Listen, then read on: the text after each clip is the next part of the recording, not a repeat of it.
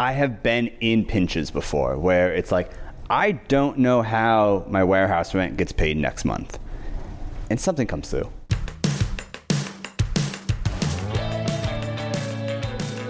If you're a person who's looking to have more purpose in your life, if you're saying to yourself, I don't want to just go to work, I want to do my life's work, this is the show. This is the show, Don't Keep Your Day Job. How do you figure out how to take your passion and turn it into a profit?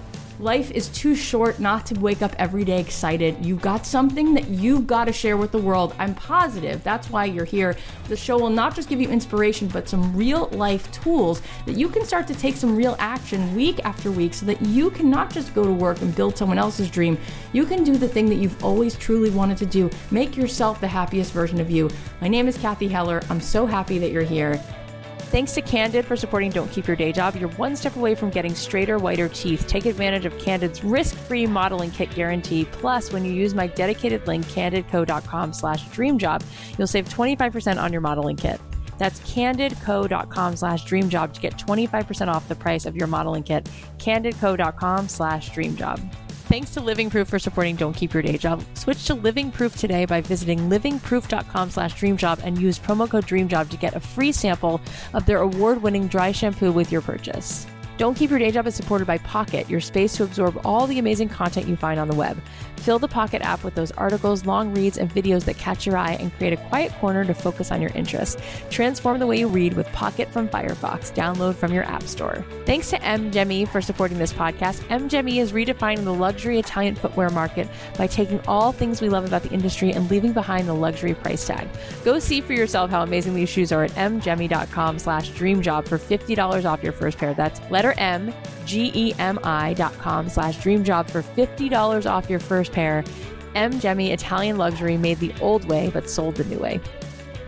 Hey guys, welcome back to another episode of Don't Keep Your Day Job. I love you guys. I just want to say a huge thank you because we decided to start doing two episodes a week. This is about two months ago now. And we thought, all right, well, we're going to add a second episode. I don't know if it's going to be great. I don't know if people are going to listen. You know, you always have these sort of thoughts, but you know me, I just sort of go for it anyway and, and see what happens. I try not to overthink it. And, you know, the second episode we're doing every week is it's different. You know, I'm not usually interviewing people. I'm usually speaking from the heart, telling you things that are going on in my life, getting pretty personal, pretty vulnerable, as well as sharing the wins that are going on in our community. And what's been so touching to me is not only are you guys listening to those episodes, but the listenership, the downloads of those second episodes are equal to the downloads of these interviews we do with these famous, amazing, epic authors and creative entrepreneurs who are making zillions of dollars. So it means so much to me. Thank you for supporting me. And I'm so glad that it's working, that you're feeling like you're connecting with what I'm saying, because that is why I'm doing this. I'm doing this because I think that pain is inevitable you know, there's going to be hard things in life, but I think the amount of suffering that goes on that we all do, I think it's so unnecessary. And I want to be here as a friend, as a voice to say to you, maybe we can sort of find a way that you can shift some of those thoughts, or maybe you can start having the, the courage to do some of those things you've always wanted to do. And maybe it is all closer than you think. And maybe it is super possible. And maybe you are more awesome than you give yourself credit for. So I'm glad that it's working and thank you for letting me share what's going on in my life. You guys have been an incredible support. You guys have just been like the best friends in the world and I love you and thank you for your Instagram messages and your posts and your email messages. It means the world to me. All right. So on today's episode, we actually have a couple guests because this episode, we recorded it as a panel at the live workshop that we did. And you're going to hear from the brilliant designer, Patrick Cain, and my friend, Wayne Fetterman, who you might have heard back in the early, early days of this podcast. He was like maybe the third guest we had on the show. He's a comedian. He cracks me up all the time. It was super fun chatting with both of these wonderful souls on stage. So Patrick is the founder of Patrick Cain Designs. It's a design studio that creates these gorgeous pieces of furniture and not just any furniture. It's all environmentally responsible. Like they use upcycled wood metal pieces that are built to survive and styled to last for years and years, concrete that can be LEED certified. So everything he makes is good for your life, your home, your style. It's good for the planet. All of his furniture is designed, crafted, built, and created right here in Los Angeles by the hands of skilled artisans and craftspeople from all walks of life. He's been featured in Apartment Therapy, Architectural Digest, Esquire magazine, and tons more places. And I couldn't believe this, but I had this party for my 100th episode, and he shows up to the party and he's like, Oh, I made something for you. And he brings out this amazing side table that he made. It's beautiful. I was like, What? That's an incredible gift. And it was so generous of him to take the time not only to to come to the party, but to bring that awesome table that he made. So, Patrick, if you're listening, thank you, thank you, thank you. You're the best. Really appreciate it. Okay, before we get to this, let's say thanks to one of our sponsors. Have you ever had a problem with your teeth that you've always wanted to fix, but you haven't had the time to go to the orthodontist and you don't want to break the bank? Well, I have an option that can help. Candid is helping people gain confidence through accessible and affordable orthodontic care. You can get straighter and brighter teeth in an average of six months, and it costs 65% less than braces. What I love about this is that there are no office visits needed. Everything is delivered to your home. And for busy people like you and me, this is super helpful because we don't always have the time to drive to that extra appointment. So I've always wanted to get my bottom teeth fixed. When I smile, uh, my top teeth are straight because I had braces and wore my retainers, but my bottom teeth, I didn't wear my retainers. And my kids will sometimes be like, Mommy, your bottom teeth are crooked. So this is a really cool option for me. And I thought that it would be cool to share it with you as well. And it's really cool because Candid only uses orthodontists while other aligner companies use dentists or dental professionals to review their customer aligner plans. So with Candid, you know you're really getting help from the experts themselves. You're one step away from getting straighter, whiter teeth. You can take advantage of Candid's risk-free modeling kit guarantee. Plus, when you use my dedicated link, candidco.com slash dreamjob, you're going to save 25% on your modeling kit. That's candidco.com slash dreamjob to get 25% off the price of your modeling kit, candidco.com slash dreamjob. Now, without further ado, here's my conversation with the incredible, super talented Patrick Cain. So, this is Patrick. Hello. And Patrick Cain, he's a designer. He makes amazing furniture. He's really successful, and it's it's really cool. Very competitive field. He's done really really well. You guys can look him up on Instagram and look at his stuff. And um, why don't you tell us a little bit about how you think you got to be doing as well as you are? Um, so you couldn't really have two more different guests today, in that Wayne seems like he grew up knowing exactly what, what he wanted to do. I have bumped around in every career path. I mean, I started as a pie baker when I was a kid at a restaurant, and then went on to be a hair model, a nuclear material. really tough, really tough. Uh, next was a nuclear materials engineer at Los Alamos National Laboratory.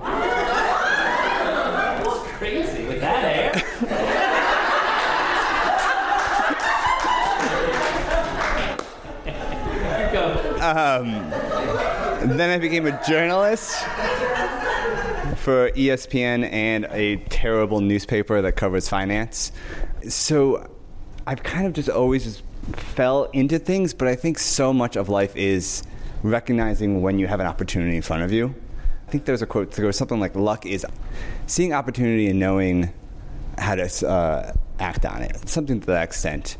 But I ended up designing furniture simply because I was going through a bad breakup. I bought an apartment complex down near USC, and I was slowly learning how to use tools. Like literally, when I bought my building, I didn't know how to change the smoke detector. Which, to those who don't know how to change a smoke detector, you plug it in. That's it. No, you gotta rotate it. Is that- and I was going to replace the concrete walkway with these wooden stumps. And I was dating a girl at the time who, unbeknownst to me, had a mild case of multiple personality disorder. Uh, yeah. Um, and her stories that she would tell me just never quite made sense. But uh, my mantra at that time was she's young, things are going to be a little eccentric. And I'd go outside and I'd just sand this piece of wood over and over and over. and it was just my form of therapy without having to pay somebody.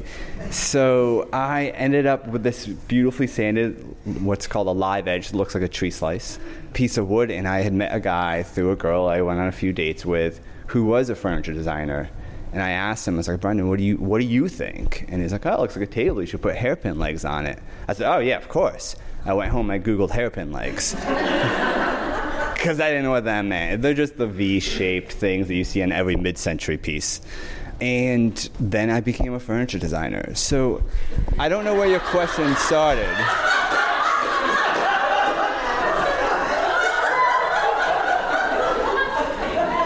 So, um, So Wayne and I are very different paths. so first of all, how long ago were you sanding the? Uh, the This was uh, like six years ago, probably. you've become this successful in six years. I don't know how you define success, but I've gotten here in six years. I've duped you enough to put me in a chair. Dude, me, because I'll tell you how I found out about you. I found out about you because my friend Jessie Bratter, give her a little shout out. Do you Jesse Brad, I. Yes? You don't. No. You don't. She's the editor of a magazine, um, a design magazine. Oh, no, she used to be at um, Luxe. Right. I know. She said to me, uh, I'm like, who's the coolest person in design? I haven't had a, you know, I had Jonathan Mather on, that's already a year and a half ago. I want somebody else on. She's like, Patrick Cain, have you seen his work? And so I'm finding out about you from someone who lives in Miami who's worked at multiple design magazines, is toured around the world to look at stuff. She's like, he's incredible. So that's how I found out about you. So I would say that that's being successful, Well, I, I, right? I am flattered. Yeah. Okay. So, what do you think happened between what do you call them? Hairpin. Hairpin legs. So, what happens between that and being able to make a living and sustain your life from So, furniture? I, I'm going to kind of rephrase your question, kind of shape it the way I want to, because as a journalist, what kind of made my furniture career different is that I also someone someone's insecurity that they read out earlier was not having the right education. I've n- literally have not had an art class since ninth grade when they forced you to, because my sister actually is a very prominent artist, and I never wanted to be in her shadow. So I have no design training, no art background. I went to school for materials engineering and journalism. I got a really kind message years ago from somebody who said, "Oh, I love your work. It reminds me of so and so, so and so, and so and so." Still to the day, I don't remember who those so and so's were, but I googled them, and they were the fathers of minimalism. And I was like, "Oh, that's that's a compliment. I'll take that." But what I did differently was because I didn't have that background, because I didn't have and excuse the loaded word, but the pretension of the education, I went a really odd, odd way. So I first got notoriety, I first got attention because I posted that first table I made on Craigslist. Because that's how I knew to sell things on Craigslist.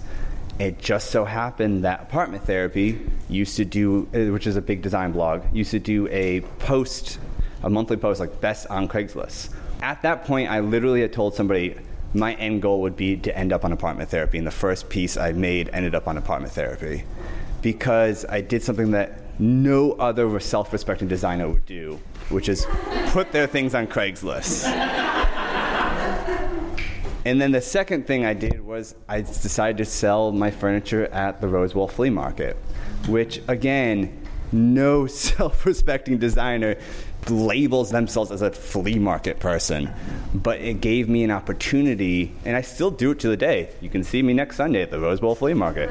Um, gave me an opportunity to get a free market testing. What, what I realized, I want, I have a new idea. I want to get see how people respond to it.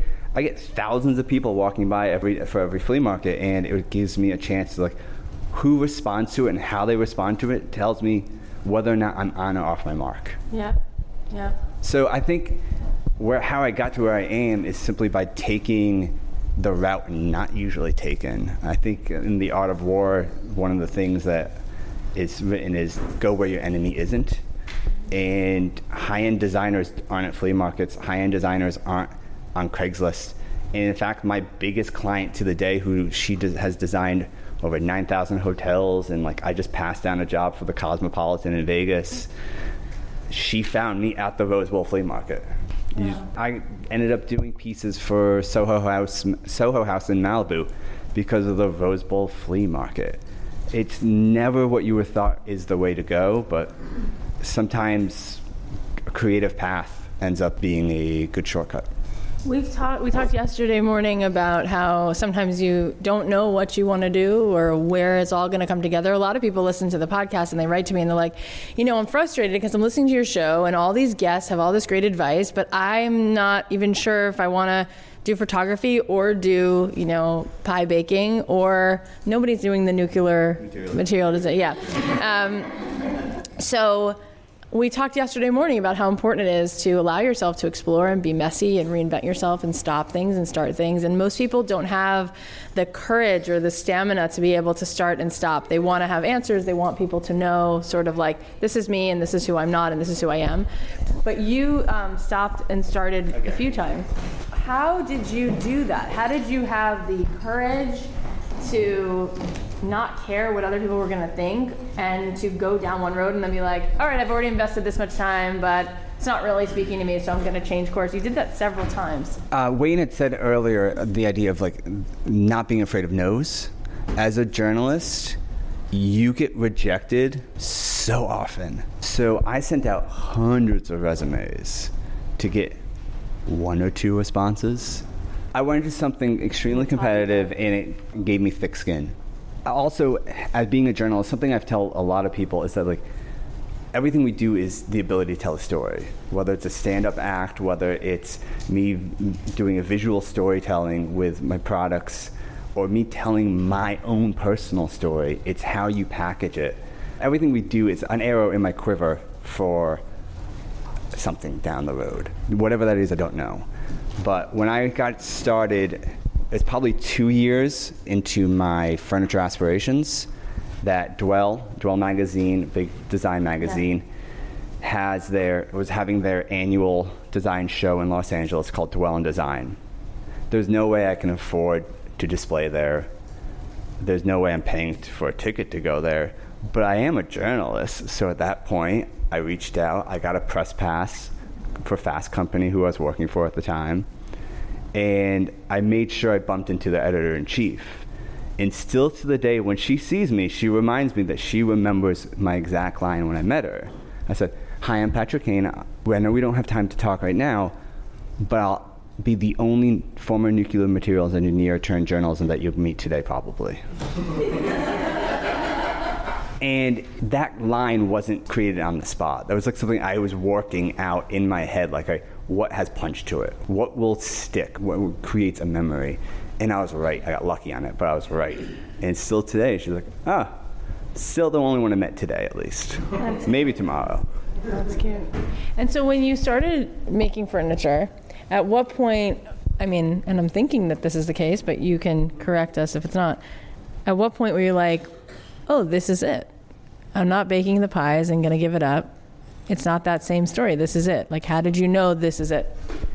When I realized that the furniture design route was gonna stick, it was probably twofold. One, when I realized it had to stick, like I was getting to the point where I was in so deep that turning back was going to be really tough, or restarting was going to be a little tough. But also when I started paying other people, when it came down to if I don't succeed, then these people don't get paid and they don't get their rents paid and they don't have groceries. Like when other people started to rely on me, it's when I realized this is this is a real thing. This is happening. Yeah. Okay, before we go on, we're going to take a quick ad break. I have so many half empty hair products because nothing I've tried has lived up to its promise. But then I found Living Proof.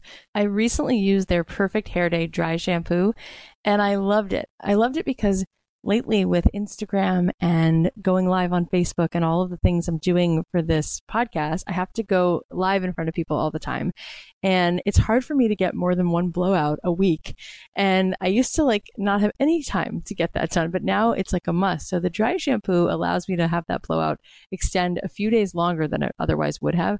I love using their hair care products and I can actually feel good about using them because they don't use any silicones or parabens and they don't do any animal testing. Unlike other dry shampoos on the market, Living Proof doesn't just mask oils, sweat, and odors, but it removes them completely, leaving your hair looking clean, fresh, and ready to take on the day. Do what I did and make the switch to Living Proof today by visiting livingproof.com slash dreamjob and use promo code dreamjob to get a free sample of their award-winning dry shampoo with your purchase. That's livingproof.com slash dreamjob and the promo code is dreamjob for a free sample of their dry shampoo with your purchase. livingproof.com slash dreamjob, promo code dreamjob. So during the conversation, I could tell that Wayne had some questions for Patrick, so I let him go ahead and steer the interview for a minute. Okay, the, here's my question. Of course, of course, the, what's sticking in my head. And then, you know, I was really down on my luck, so I bought a building. Uh,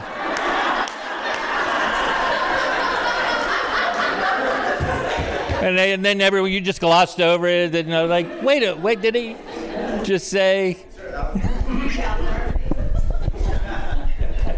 No, that's a fair question. So You know, I, I 59, I just bought my first house. Like, the entire time with my shaking the bush. I moved to Los Angeles with $1,600 in my bank account. Immediately had a ball bearing in my wheel go out, which I didn't know existed. Oh, and that was a $2,000 repair. So I was at negative 400, but I was living with my girlfriend, future ex-wife. No, this is this is the future ex-wife. It's, it's fine. I'm sorry. She and I were living in a place paying each 550 bucks a month. So over five years, I tucked away some money, and at 2009 there was a market crash. In 2010, Advantage of that. I got lucky because my landlord, who was like my West Coast father at the time, had been watching this building for 10 years. And so this will cir- circle back to a point that everyone should, uh, I, I'd like to share to everyone. I told him I was looking to move because there's just too many memories because we were getting a divorce. I just can't live here. And back and forth, back and forth. He's like, I have the perfect place for you. Because he had just sustained a neck injury where he's like, I can't do the plumbing anymore, but I can tell you how to do it. You should buy this. So I ended up with a place one block from USC, four units for less than my parents paid for their two bedroom place in outside Albany, New York, because the market was just nothing.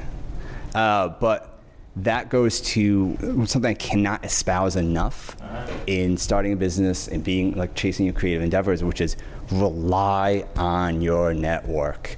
My piece of furniture would never have been picked by apartment therapy if my best friend wasn't an incredible photographer.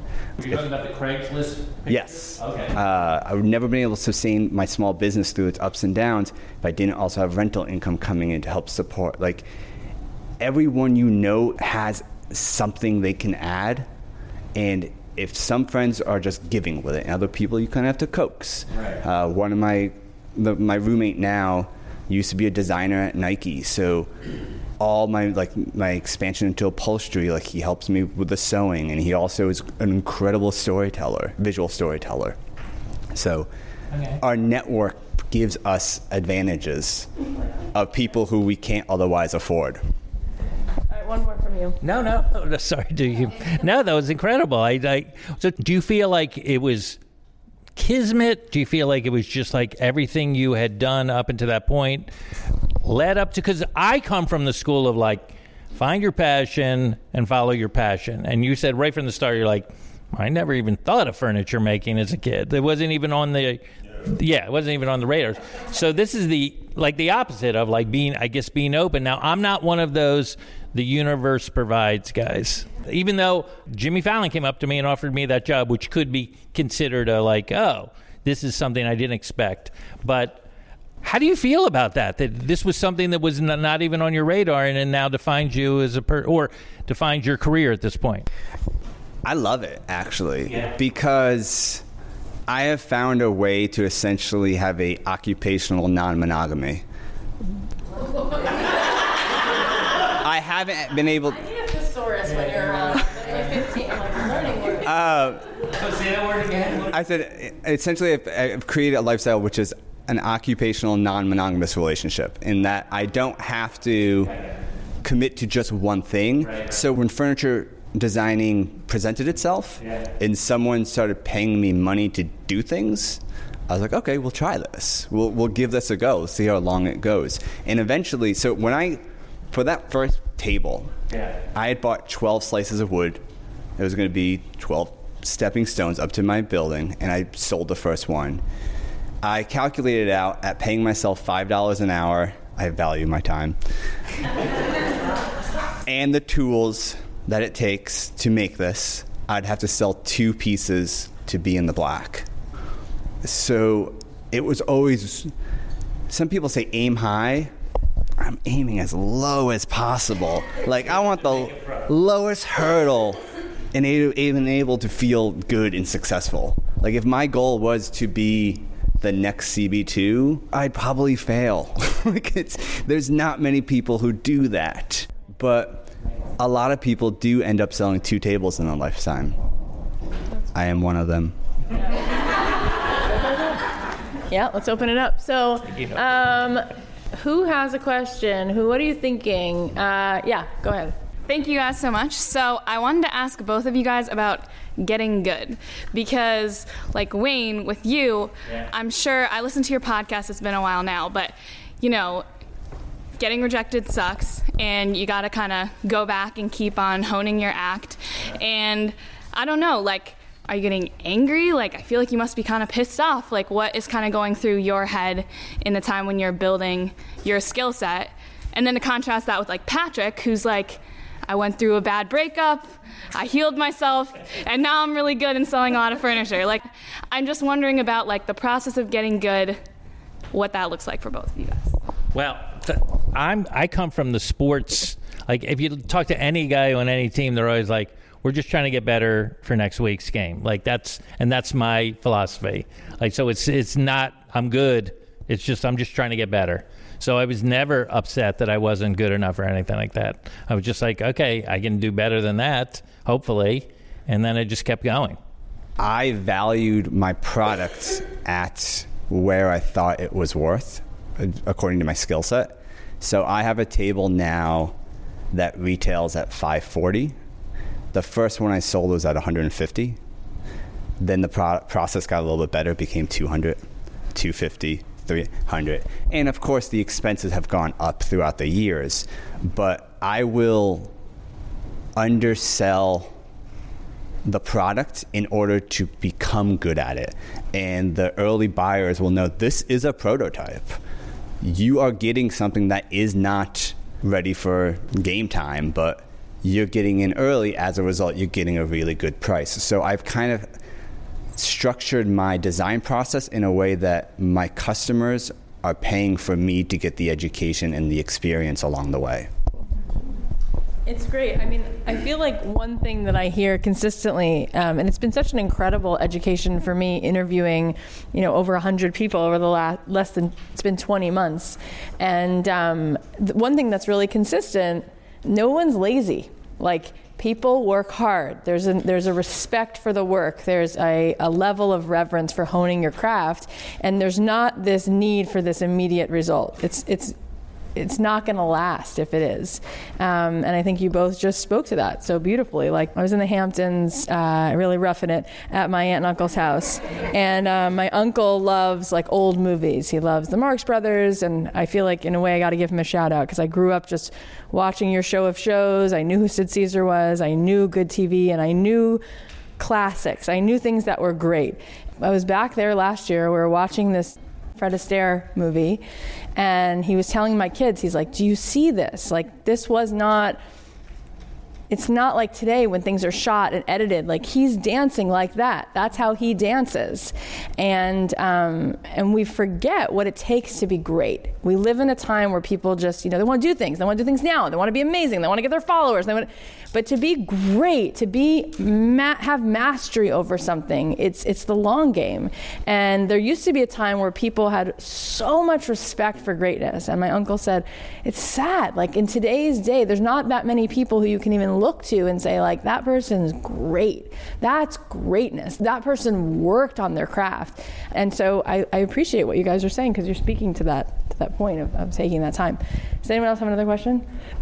I could really relate to what you were saying about furniture because I'm an aspiring neon artist, or I am a neon artist. Um, I mean, up until this past month, I've been working on it for a year, and up until like just a few months ago, I didn't know what a cleat was, you know, like, and I'm still learning the electrical and the bombarding, and it's uh, similar but different in the sense that to own my own studio, it's going to take a lot of equipment, a lot of money, a lot of time. I can't do it at home. I have to go to a, like a museum on their hours when they're open, and now they want to charge me to learn there. So, do you have maybe any creative ideas on how to, you know, get through that? And because like I'd love to go to a flea market. I mean, maybe I can make small pieces and sell them, but you know, I just I'm struggling with that. So essentially, the question is how to get over investment costs, and that's both time and money, because we, that's what we're limited on is time and money. Um, not knowing the neon world, I would say that you need to find a product that can move, uh, small, large, whatever it is, something that has a high return on value for you. So for me, I started with very simple minimalist designs, which happened. I just got lucky that that was starting to come into vogue at the time. And the minimalist for me, minimalist designs for me were the easiest to do. Also, there was not nothing intricate about it, to a degree. Now, a lot of people who uh, design minimalist things would argue that less is more, and that is true on many levels. But when it comes to making a product, if you can find something that can help sustain, it's just kind of the background humming noise, but instead of humming, it's money coming in, and that will give you the the chance to then invest it one piece at a time. I personally never took out money, never took out loans to do what I'm doing. I kept my projects small. Uh, not to go on a tangent, one quick little side story is that about three years ago, Home Goods, uh, the brand that's owned by TJ Maxx, approached me, took me out to lunch, and told me they wanted to buy 500 of my concrete topped side tables. And they had this whole plan, and they said, listen, the first order you might lose a few dollars. The second order, you'll break even, maybe even make some. But the third order, that's where you make the money. And I was like, I'm not taking a job that I'm to lose money on. And I'm not taking a job that's diluting my brand value, which I personally believe Home Goods would have done. And I'm not taking a job that has that much risk, risk being that concrete breaks while you ship it.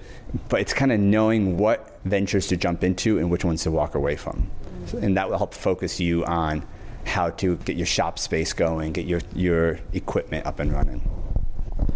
I appreciate you guys coming in and t- telling, you know, talking to us about your stories. So, I wanted to check out. I'm not sure if this is a lie that I tell myself. You know, Kath, you talk about coming from New York, now living in LA, wanting to get shipped out of LA, but also knowing you're being pulled in a bunch of different directions here. You know, Wayne, you talked about being from Plantation, right? And then Patrick, you said that you did work in Los Alamos, New Mexico. So, could you all be who you are right now, living in Los Alamos, in Plantation, or somewhere other than a metropolitan city? I would say now more than before the internet. Definitely, you could be anywhere. But where I, I had to go to New York to start my career, or in L, eh, L.A. just to like that was my because I wanted to be an actor, and that's where the acting jobs were. But I that that's my take. But I feel now you could you could do a show on the internet anywhere in the country. Again, we are opposite guests. there is no other city in America I think I could have done what I'm doing. The factors such as be, because production costs are lower in Los Angeles. They are. They are. We used to be. Uh, it's we used to have a massive uh, manufacturing from the aerospace. So we have empty factories and tons of guys with machines and the knowledge of how to make things. We have Hollywood, which one of my big advances in my work was that when my best friend was dating a guy who was a, a master makeup artist and prop maker, he taught me how to do special effects. And those, plus my materials engineering background, helped me develop a process to do concrete in a different way uh, with different texture to it. You could do your podcast at any other place with here? Yeah, I mean, what's fascinating is that most of the people I got to interview you in person, and Matt from Scandal yesterday. He lives in LA. I got to interview him in person. A lot of people are not in LA. So I'm doing the podcast. Jonathan Adler's in New York. So I was interviewing him over the computer. And we've done that with many, many guests. Sometimes people are, Jessica Huey was in London. I mean, we've just had people all over, which is amazing. And that is what's so cool about right now. Like if you have a laptop and you have a phone, um, you can find an audience for a lot of things. Yeah, you want to say something? No, I, along those lines, there was a comedian that's so inspirational to me. His name's Bo Burnham. He just directed a movie called Eighth Grade, and he became famous doing stand up in his bedroom in Hamilton, Massachusetts. So that became more famous than I did, who had been playing the clubs all those years, the whole thing. He was like using the internet. And I just read an interview with him, and he's like, well, I had to direct this movie. I've never directed before. I learned how to direct well on YouTube tutorials. but in the same way that you learned how to put that leg on or whatever you learned from Googling it. I mean, obviously, I'm an LA guy, but the internet has opened up a lot of opportunities. So I'll advise saying yes and no. I could have done it elsewhere. If I was elsewhere, I probably would have gone a different direction. Uh, if I lived in the Northwest, I probably would have focused on wood based furniture. But LA, we have great welders, we have great special effects people, and that pushed me in a path. And recognizing that I shouldn't spend my time worrying about a wood chair that I can't develop at a affordable price pushed me in another way, which was the LA way. So I guess if I was somewhere else, I just would have gone a different direction within the field. I do, I do want to say that while I could do the podcast now from anywhere, I don't think I would have started it anywhere. I think that, and this is something you can still do from where you are, but you have to be intentional about it. Ultimately, you need to surround yourself with people who inspire you. So if you're living in a smaller place and there's less people there, there might be less people who are going to be out of their comfort zone and then inspire you to get out of yours. So I think being in a big place like LA, people come here to fulfill their dreams. This is like they think the, the, streets are paved with, you know, record deals and movie deals. And so a lot of artists and a lot of creative types come here. Mandy Moore was on the show. She's like, I came out with 500 bucks and like my Jeep, you know, and it's like a lot of people are doing that, which means you're going to meet people who have big aspirations. Um, but if I was living in a, in a smaller town, then I would I would do things to proactively seek that. You know, my friend Chris Guillebeau, he lives outside of downtown Portland, which is a smaller place. So he goes around the world. He goes to conferences. He meets up with people. He does cool things. He takes part of, you know, when they're going to, he goes with his friends on excursions just to meet the other people who might be on those trips, you know. Um, I would think about it that way because you want to open the door to, you know, connecting with other souls because God is that life changing. I mean, that's the thing about Los Angeles is that, you know, our overhead, it's expensive. We live, uh, you know, a big life in a big place, and it makes you, I feel like it's made me work harder in a lot of ways. It's pushed me. I don't know if I would have actually been as successful. Maybe I would have taken it easy a little bit more. Um, but also the people I've met that we've got to stop and acknowledge. But you can definitely make that something that you understand and then do something about that.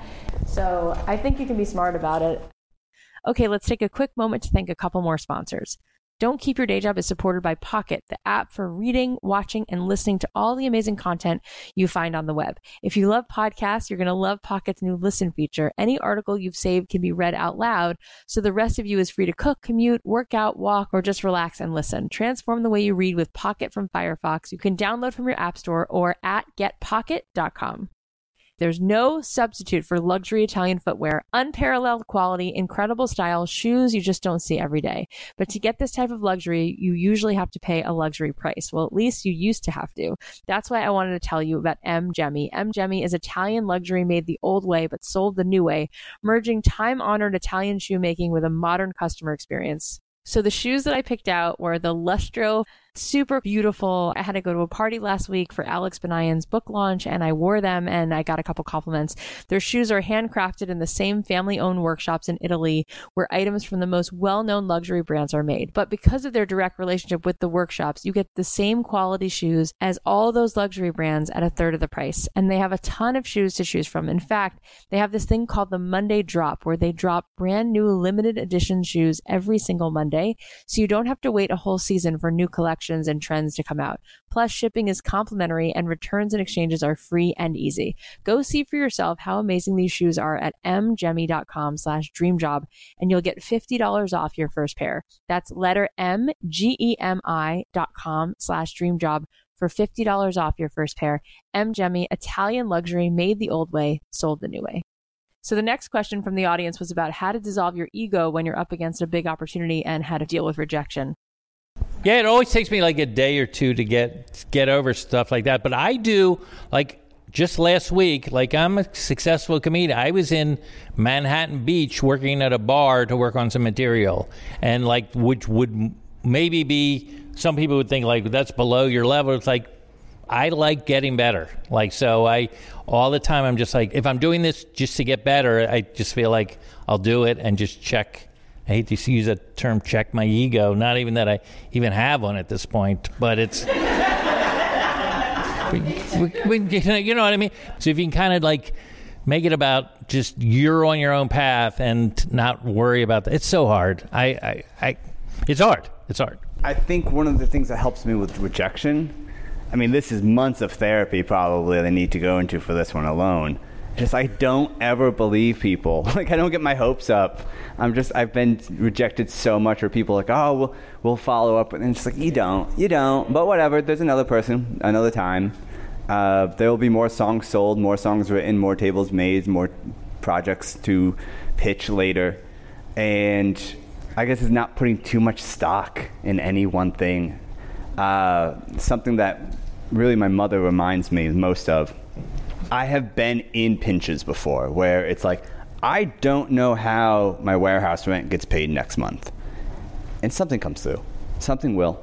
Something will, as long as you are not uh, being f- reckless with your spending, as, as long as you're keeping it in check, like you can get by. Just don't put too much stock in any one project. And it might be easier for me to say because I sell small things. And, uh, real quick, I know there's other questions, but real quickly, just something I think about. The Seth Rogen thing is a perfect example. Is that book, the uh, the Four Agreements? Don't assume, right? Like, don't assume, and don't take it personally. It's not like Seth Rogen hates me. Obviously, he does, but. Uh, but you, you know what I mean? It's like don't assume. I think that's great. Just like be in whatever the now. Who's that? Eckhart. Eckhart Tolle.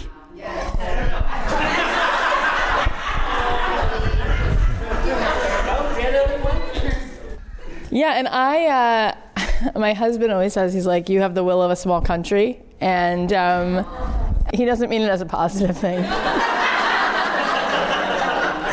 you know, he like sees me like get that look in my eye and be like, I have an idea that we should move to, and he's like, oh God, and she's not gonna let up until we do it. Like I, I'll make a lot of things happen, and I, I sort of look at things the way you do. Like even though I'm, I'm a believer in God and the universe and all that, I, I believe like he gives us the tools. Like he puts it in our hands. You know, it's up to us to go ahead now and make it happen. So when things don't happen, I'm like, fine, I'm just gonna do it again. I'm just do something else. I'm gonna try something else. And I, I put that full accountability. And it's awesome because it actually empowers you because I don't look at things as like luck or like this just happens. Never. Like I look at it like you get the results that you really want. So there's so many things. I mean, most things are not working out. Like for the Mandy Moore, Jenna Fischer, Jonathan Adlers, Wayne Federman, Patrick Cains who are here, there's many people who are like, no, or call us back, or, you know.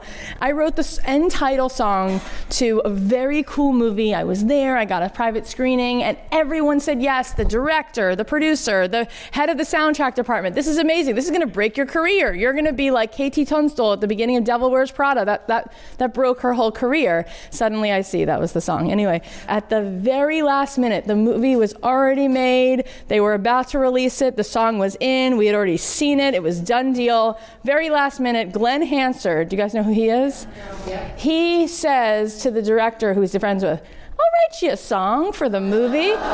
and I swear, I was like, I already went. We went to the thing. We saw the screening. It's there. It's in the movie. And there it was, gone, just like that. And so I'm like you, like I don't care anymore. It's I'm totally numb to it. Um, if people say they're going to do things like okay, say it or don't it. It doesn't matter because while you're figuring out if that's going to happen or if it's not going to happen, I'm already doing the next thing. And I'm going to do 16 things. And then people are like, oh, I'm so sorry I never got back to you. I'm like, I don't even remember that you didn't get back to me because like I'm not even waiting for it. Like I know that sounds like weird, but it actually makes me happier. Um, that's really how I live my life, and thankfully, because that's the only reason I could be here. You know, one of our uh, podcast guests early on uh, is a teacher of mine. His name is David Sacks. He's also a writer. He helped create Third Rock from the Sun, Malcolm in the Middle, and a few other great shows. And he said something to me recently that I just thought was so to this point. He said, Imagine if you had a remote control and when you press a button, it can make you happy, or if you press another button, it can make you miserable.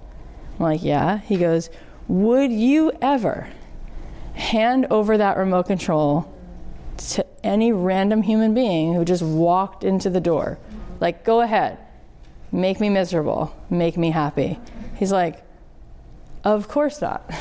He's like, you don't do that. Except, he said, every single day, he goes, I see every person I know just hand over their well-being to someone who like didn't respect them, who didn't say hello the right way, who didn't call them back. And he's like, that's the most dangerous, stupid thing I've ever seen, and people do it every day, multiple times a day, and then they take their whole life they're like, what happened? Where did it go?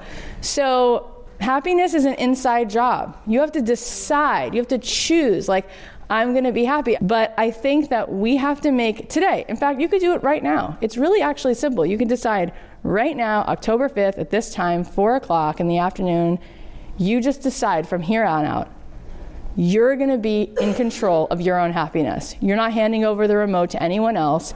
That's it. It doesn't matter if they like it, if they don't like it. This person breaks up with you. You're never, ever, ever going to be successful as an entrepreneur, as a human, as a, as a spouse, if that's what's going on. So we can make that decision. I swear, it's really that simple. You make a decision and you see yourself being the kind of person, and then when you start going back to that old thought, those, those mindsets, you go, that's not who I am. That doesn't line up with the person I am now, who I choose to be, and you will stop. You will stop, and you'll remember that you made that decision, and you'll keep going back to it. All right, well, that was super fun. Here are some takeaways. Number one, sometimes it's a blessing to not have the pretension of an education. The creative path of Craigslist and flea markets can become a great shortcut. Number two, tell your story. Your story is what makes you stand out. Number three, rely on your network. Everyone you know has something they can add. Your network gives you advantages you couldn't otherwise afford. Number four, create a product that will sustain your startup costs. Number five, keep your spending in check. Number six, it's okay to say no to the ventures that are too risky and dilute your brand. Don't be afraid to walk away. Number seven, don't put all your stock into one project. If you're waiting on a reply, go find the next opportunity. Something will come through. And number eight, your happiness is your responsibility. All right, so our first live taping of Don't Keep Your Day Job is this coming Thursday, November 1st, and seats are still available. If you go to don'tkeepyourdayjob.com slash live, you can find a form to sign up and get your seat. It's going to be so much fun. It's going to be you, me, some amazing guests. There'll be time for Q and A's and an incredible musical performance. All of this for only 10 bucks. So please come and join us. And if you can't make it to this one, don't worry. There's going to be a few other dates coming up. Uh, you can find all of that information at don'tkeepyourdayjob.com slash live. And we'll have that link also in the show notes here. We have another event coming up on November 15th and a couple more in December. Also, we're inviting the meetup groups who are making awesome strides to come to LA and we'll give you a chance to come on stage and share what you're working on and we can workshop your ideas a little bit. So let us know if you've been in one of these meetup groups and you'd like to come out to one of these live performances and get up on stage and tell me a little bit about what you're working on and we can sort of brainstorm a little bit more and tease out maybe ways to grow this business and grow this dream job. So if you want to join one of those meetup groups, there will be a link to that also in the show notes, or you can email us at hello at don'tkeepyourdayjob.com and let us know that you're interested and we'll connect you to people who are local to you who can become your support team, your sounding board, and ultimately your cheerleaders helping you push the needle forward on this incredible idea that's been sitting inside of you and it's time to bring it out into the world. Thank you guys so much for listening to the show. Please subscribe. Uh, please share the show. Take a second right now and go ahead and email the episode or text the episode or text any episode or, or send it to somebody DM it to someone. Um, it really, really helps us like you wouldn't believe. Follow me on Instagram at Cathy.Heller. I'll be doing a couple giveaways this week. I tend to give away Anthropologie gift cards because I just find that it's everybody's happy place. Uh, so come on over, follow me at Cathy.Heller. I respond to all my DMs, so you can go ahead and, and DM me there if you want. I'll leave you with another song of mine and I'll talk to you guys on Thursday. And hopefully I'll be seeing you guys in person on Thursday at our live taping at the Hudson Theater in Los Angeles. It's 10 bucks. Get your tickets. Can't wait to see you guys there. Talk to you Thursday. The podcast is a production of Authentic. For more info on advertising in this show, visit AuthenticShows.com.